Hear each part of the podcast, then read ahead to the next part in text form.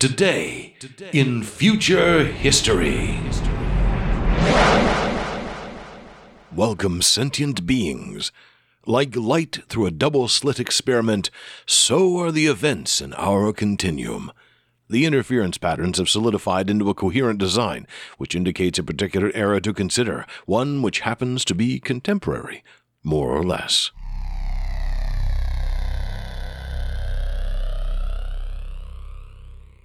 A grand happy birthday goes out to Emperor Tough Penguin twenty-one of the Total Elite Corps hyperstation in orbit of Neptune.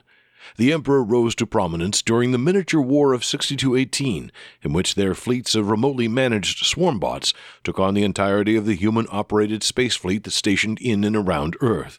Although no official reason was ever stated for the bold attack, scholars have analyzed the scant statements made by the Emperor and have suggested, quote, "He probably did it for the lulz and the gamer score points."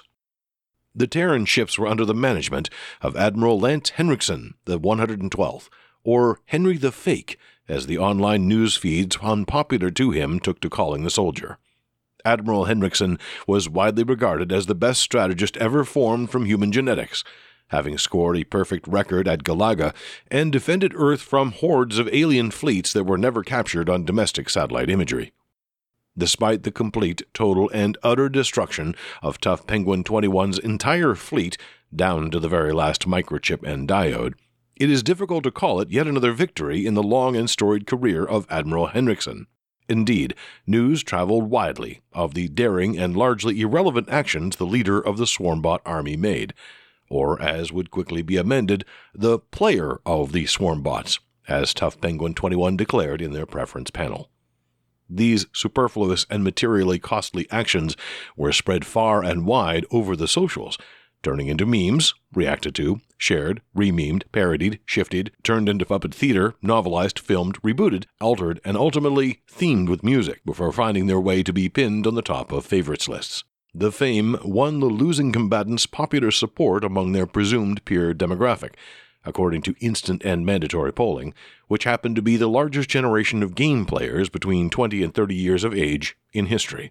The resulting uprising forever changed the government entirely, permanently installing the Emperor as leader of the human race, despite only appearing as a digital avatar on the remote space station.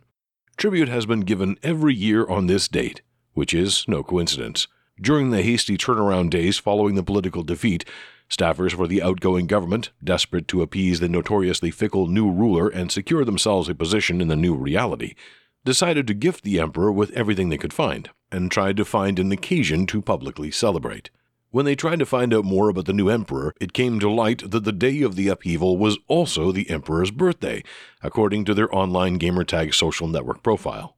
There has been some controversy over the annual celebration and extensive donations, as some radical scholars and gaming enthusiasts have suggested that the birthday was changed during the coup to match that day. These ne'er-do-wells and outspoken critics have largely been dismissed or have coincidentally stopped going online. Nonetheless, keep circulating the screenshots has been the mantra of a consistent if low-key underground movement attempting to undermine the glorious leader. The fact that the actual identity of the person behind the Tough Penguin twenty-one moniker has never been discovered seems largely forgotten, especially because the sick posts the royal account has maintained have been consistent in the intervening decades.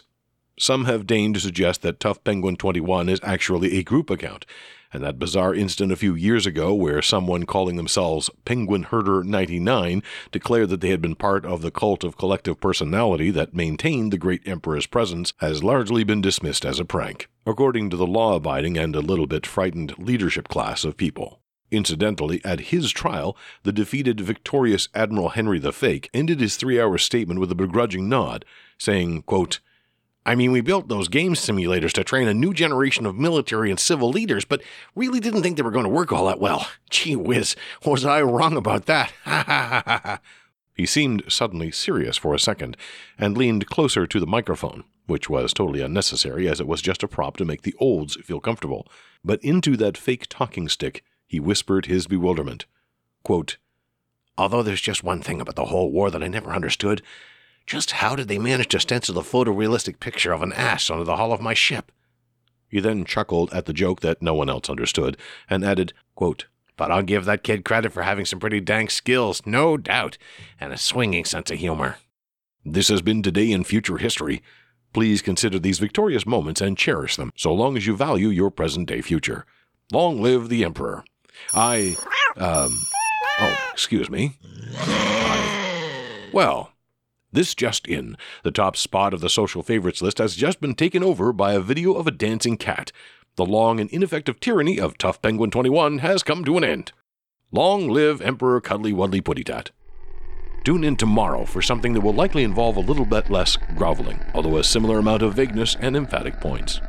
Stay calm, and remember that you too may become hysterical in one day.